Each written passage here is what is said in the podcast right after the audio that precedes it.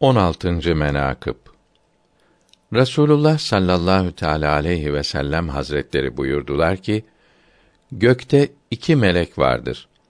Birisi daima şiddet ve gadap ile buyurur. Birisi suhulet ile ve hilm ile buyurur. Her ikisi de hak üzerinedirler. Onların birisi Cebrail'dir ve birisi Mikail'dir. Resullerde iki kimse vardır. Birisi lütf ile ve iyilik ile buyurur ve birisi katılık ile ve şiddet ile buyurur. İkisi de hak üzeredirler. Birisi Hazreti İbrahim ve birisi Hazreti Nuh aleyhisselam'dır. Benim hesabımdan da iki kimse vardır. Birisi rıfk ile ve merhamet ile emreder. Birisi sertlik ile ve şiddet ile emreder. İkisi de hak üzeredirler. Biri Ebu Bekr Sıddık ve biri Ömerül Faruk'tur.